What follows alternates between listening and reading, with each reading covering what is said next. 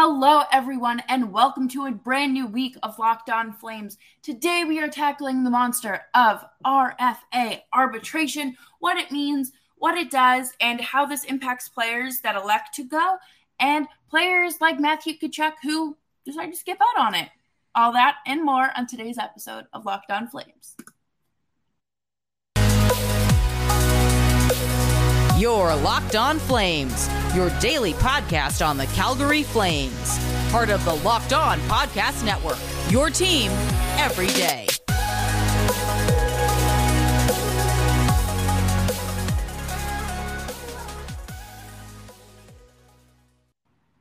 What is up, everyone? And thank you so much for tuning into today's episode of Locked On Flames. Today's episode is brought to you by Bet Online. Bet Online, where the game starts.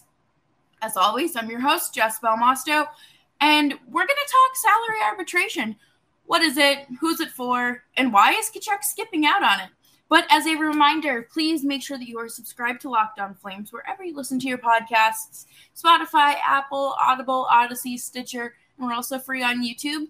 Uh, this is the last, like, quote unquote live episode before um, the rest of the week is pre recorded because I am on vacation heading to the lake. So any breaking news will have like a breakdown later in the week. Um, so let's jump into this salary arbitration. This first window here is for restricted free agents, and RFAs are, you know, they the rights are owned by the teams, which is what makes it different from UFAs because UFAs can do what they want. They have the agency to do what they want. Restricted free agents, a little bit different. The arbitrator in the situation is a neutral party, and we're gonna we're gonna talk about it because it can be a little confusing. There's a lot that goes into RFAs and understanding their rights, their salary. You know, how do they, you know, get what they want, even though their their rights are owned by the team. So let's run through this. I'm using an article from The Score written by Thomas Drance eight years ago. The first step is the hearings that are scheduled. Um, they are scheduled, I believe, between this week and then I think the first week of August. Um, and the team pegs the value of the player and it's typically a lot lower than what the player is worth, which can lead to hard feelings, right? And it can definitely lead to situations where players are like, "Oh, that's, that's what you want to pay me." But uh, they also like this first meeting is determined like they pitch their case. You know, why is uh, Andrew Mangiapane worth X amount of money? And then his agent will say, "Okay, well." This is our case. And obviously it's for more money. Um, you're never going to say, oh, yeah, sure. Because, you know, if you wouldn't be going to arbitration if you could agree on a salary. So when this window is really ever used for players who are kind of over, um, like, this the arbitrator is limited to an award no la- no lower than 85% of the total of the previous year's base salary, signing bonuses and performance bonuses. This window is rarely used unless a player unless a team thinks a player is overpaid and that they can demonstrate that to an arbitrator and get an award below the qualifying offer. That rarely happens. So both player and his current team submit their expectations for the player's salary for the coming year. The team cannot request a, sa- a reduction in salary greater than 15%. The arbitrator hears the case from both sides and renders a verdict. Who who on the Flames is heading to arbitration? Andrew Mangiapane, Oliver Kylington, and Matthew Phillips. So these negotiations are in lieu of a qualifying offer. If they agree to the qualifying offer, then they aren't doing negotiations. They're they're not trying to find a little wiggle room. They're not trying to, uh, you know, get a little bit more bang for their buck sort of situation. Uh, at least here they have a neutral party determining their worth and not someone who is trying to get us get them on a steal. You know, I think it's important to remember that the arbitrator is setting the salary, and it's usually somewhere in the middle between uh, the flame or the team and the player. And in this situation, I'm really curious to see how negotiations uh, or how these hearings go with Mangiapane because he his cap hit I think was two point five million dollars these last two years. I don't think he's a two point five million dollar player. I think he's close to double that. Uh, but I think that some players may take it personally. You know, if their team lowballs them, how like how could you not? You know, this is you're their employee. You're the reason they're making all this money, or part of the reason at least. And they're gonna lowball you. Like if the Flames come in at an offer that's less than 3.5, I will be shocked and almost mortified because Andrew Mangiapane is at that age now, like the catapulting age into his prime. You know, we talked about John at this age, he had his 99 point season.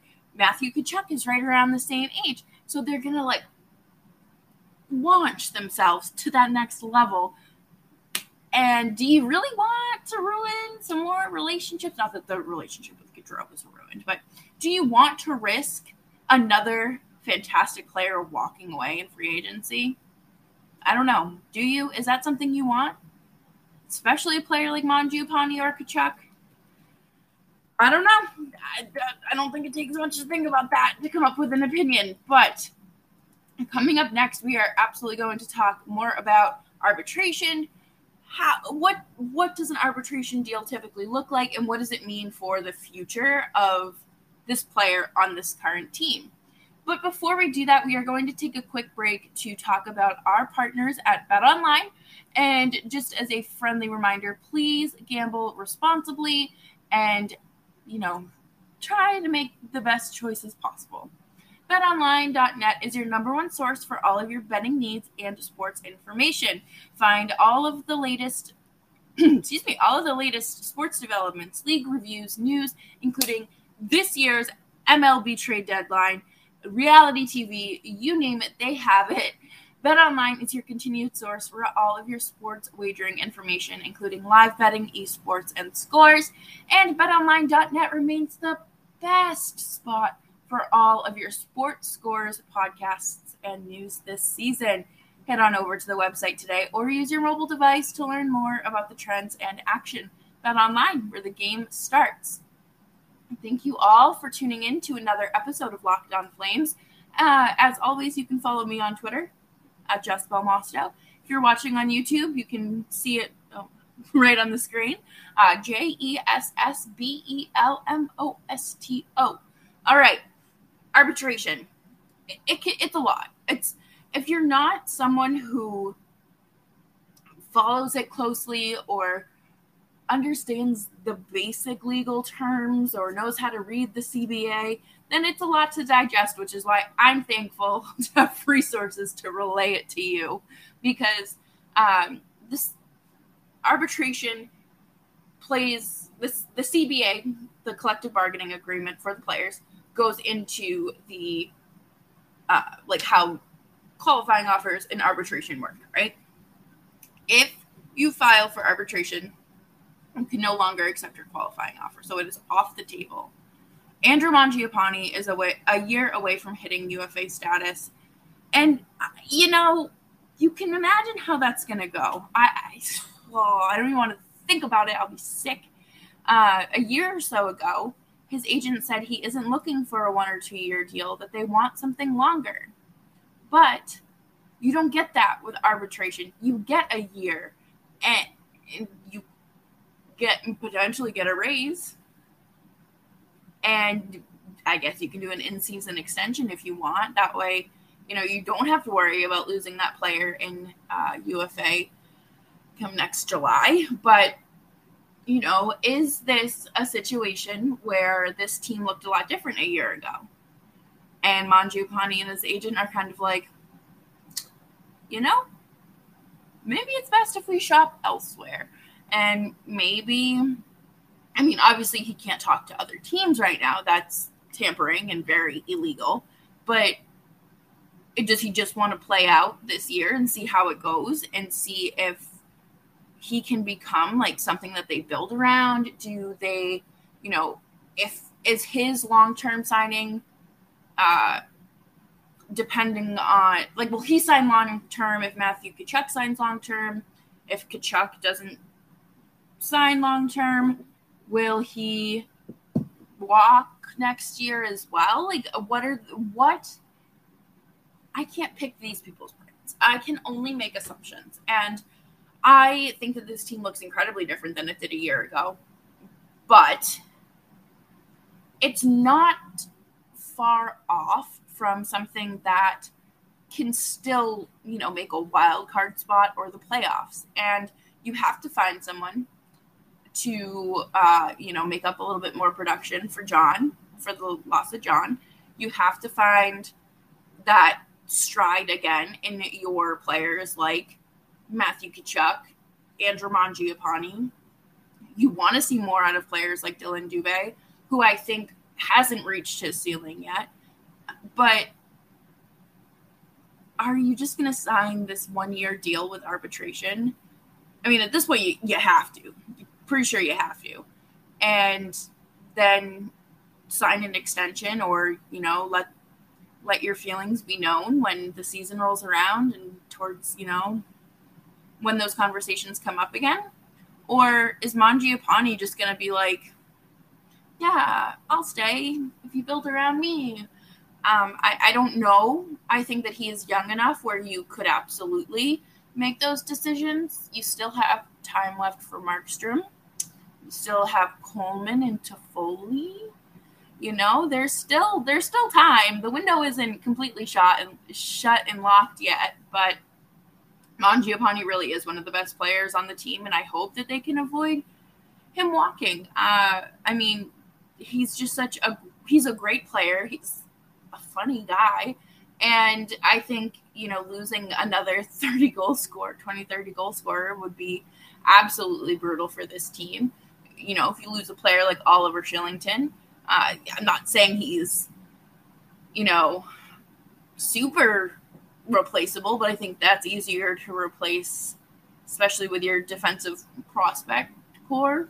You know, I think you have uh, enough depth there to promote someone like Connor Mackey. I don't think Juuso Mackey and uh, Daryl Sutter will ever kiss and make up. So, you know, you're kind of left scratching your head and hoping that they're able to get an extension done and you don't have to worry about losing him in free agency. I think, you know, if they were to do something, if they were smart, they would do a sign and trade. That way you are at least getting something for him.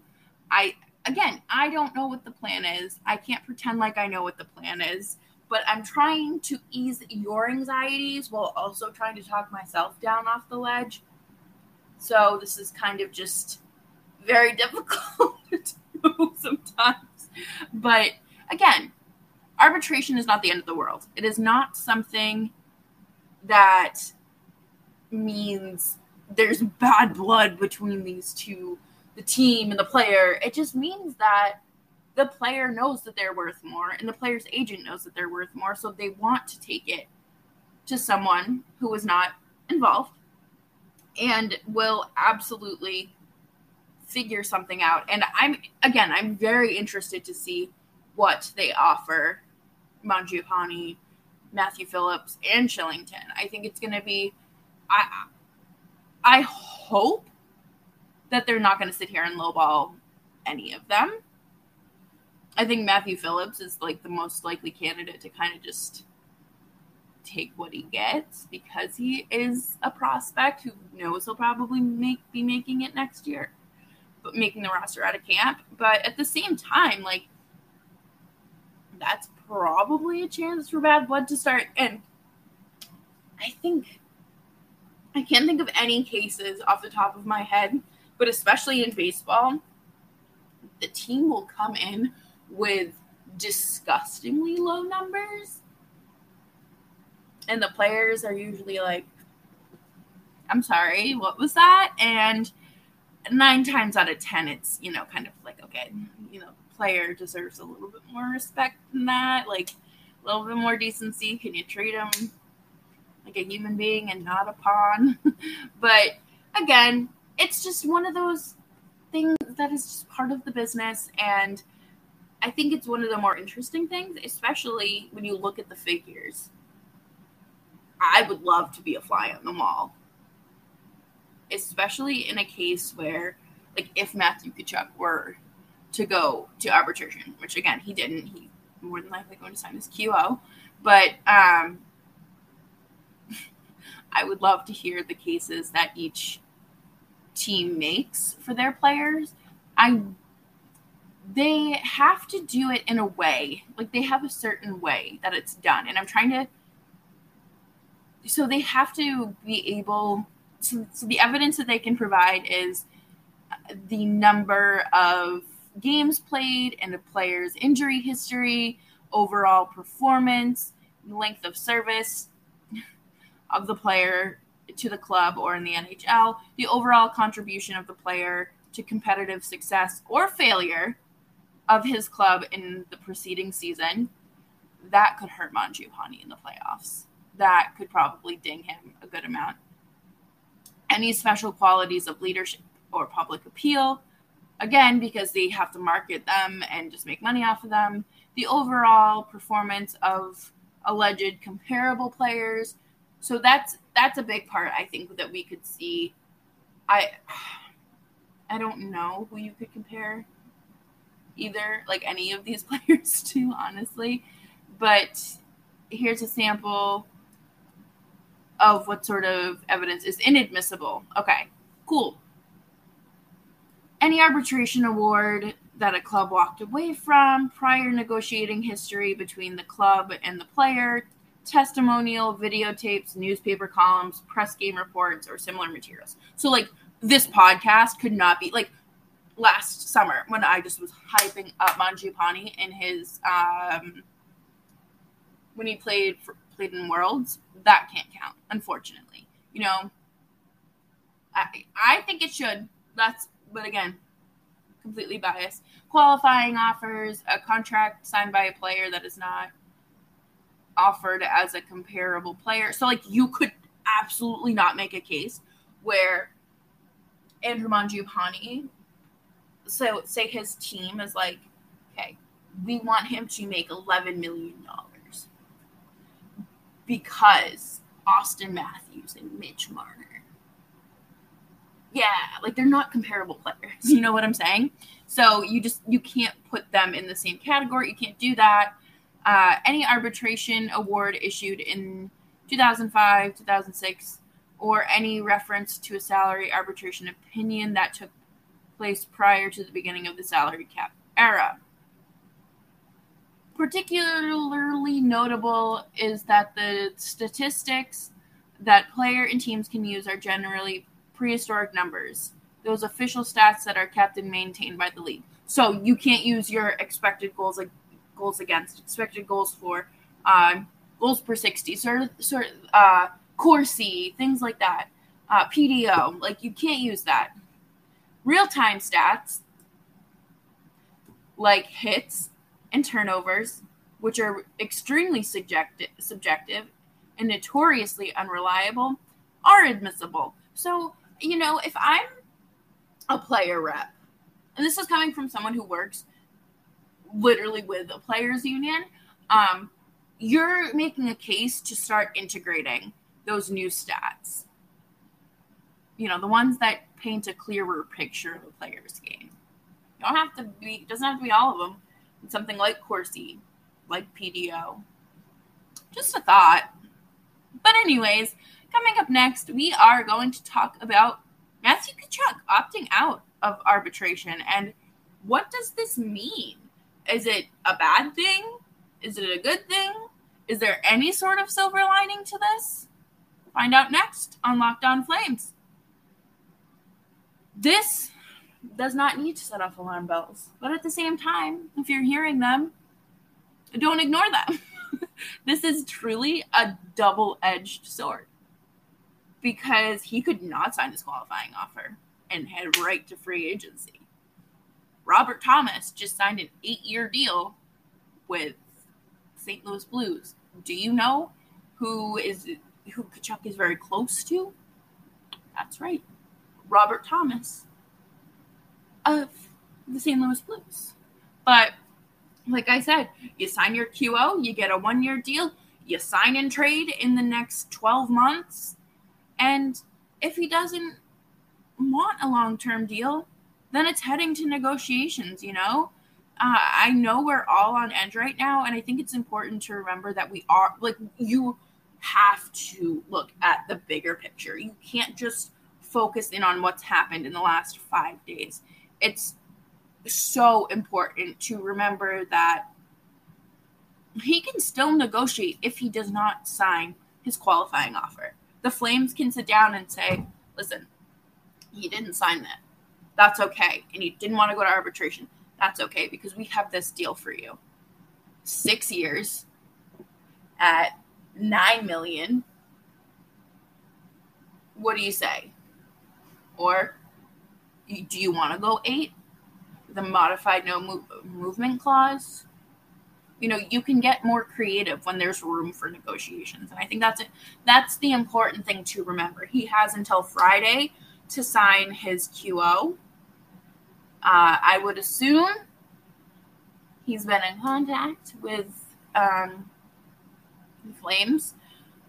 I'm very interested to see how it goes and what his next move is, what his game plan is, because, you know, we don't know what this team's going to look like until either that qualifying offer is signed or an extension is signed. So it's it's a little bit nerve wracking, and I understand why people are on edge.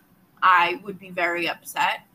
Um, you know, if I spend my whole life rooting for this team and two of the best players in the locker room just decided to up and leave. But at the end of the day, you have to remember they're people.